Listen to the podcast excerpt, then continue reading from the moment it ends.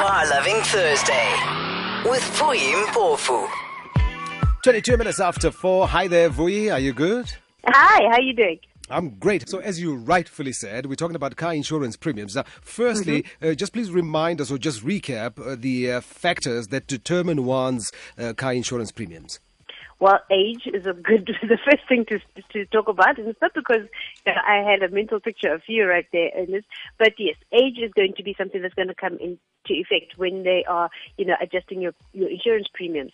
Obviously, the younger, the less experienced you are, the, the presumption is that you know you're going to be a high risk kind of person on the roads. Uh, the type of car that you drive, uh, where you live, these are all factors that basically determine what it is that you're going to be paying. Mm. And uh, I would imagine gender plays a role, uh, or does it not? yes and no. That's a bit of a fine line you want me to walk there, you know. and I know that a lot of young guys, you know, are going to get penalized because they are young guys. And, you know, maybe because they want, you know, the fancy, you know, uh, sports cars and, and fast hatchbacks, etc. But generally they are perceived to be a little bit more risky because, you know, they're a little bit more excitable on the road, whereas women are considered to be safer drivers. So there is a little bit of a fine line there. Oh, all right, between male and female, and of course younger and older. Uh, but now here, here's the other uh, sobering thought. We're all aware of the impact of not having car insurance, but the South African Insurance Association indicates that only about 35% of vehicles on local roads are actually insured. Scary thought.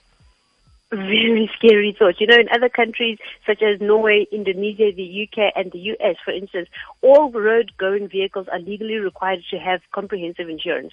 Now, we know what comprehensive insurance is. It's basically what allows you to drive the car out of the dealer's, uh, uh, dealer's um, showroom floor after you've bought the car.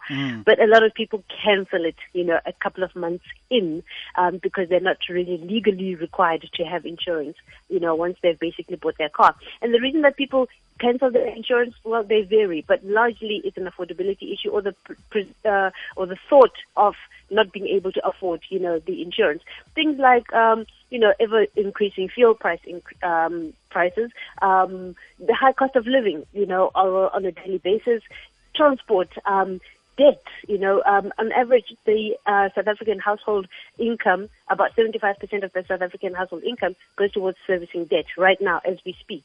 So people are really feeling the pinch, and one of the ways that they, people feel, in inverted commas, that they can do away, uh, or rather save money, is to do away with insurance, which is wrong. Mm, sound reasons, but unfair, isn't it, to other motorists, I It is. suppose.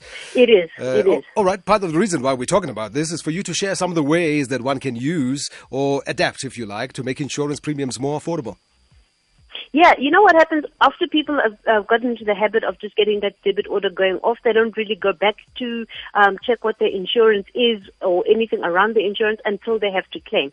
So on an annual basis, I would advise motorists to check the market value of their car against the amount that they're insured for. So an annual call to your insurer will help you know, adjust your premium in line with the market value of your car to account for depreciation. That's one way of saving. Oh. Um, something. mhm. Okay. No, go ahead. Something that um, a lot of people don't like to hear, but it could be an option to basically take a higher excess amount, yeah, so that in the event that you know you do have an, an accident, of course you're going to be paying very high. Uh, um, you're going to pay in highly, um, but on a monthly basis, basically it reduces your premium.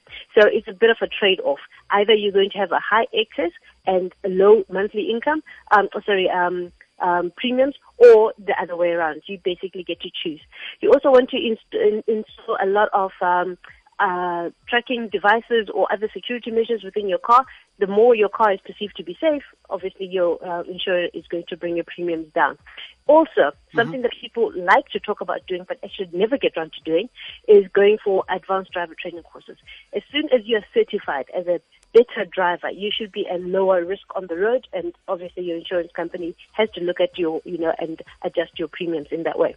There are quite a few other things, such as not claiming too often. You know, every time you get a little scratch in the bump, and we know people love their cars. You know, it's part of their identity. But if you're going to keep uh, claiming for everything that happens to your car, you're basically going to drive up the cost of your premiums because you know you've really got to make sure that you're claiming for big incidents or accidents, as it were. Mm, handy tips there. Need I ask what the car tip of the week is? That's basically all of them. Well, that's really. all of them, yeah. And I've even got more which you can get on the website. Yeah. Okay, fantastic. Uh, we nice chatting to you. We'll catch up again next Car Loving Thursday. Thank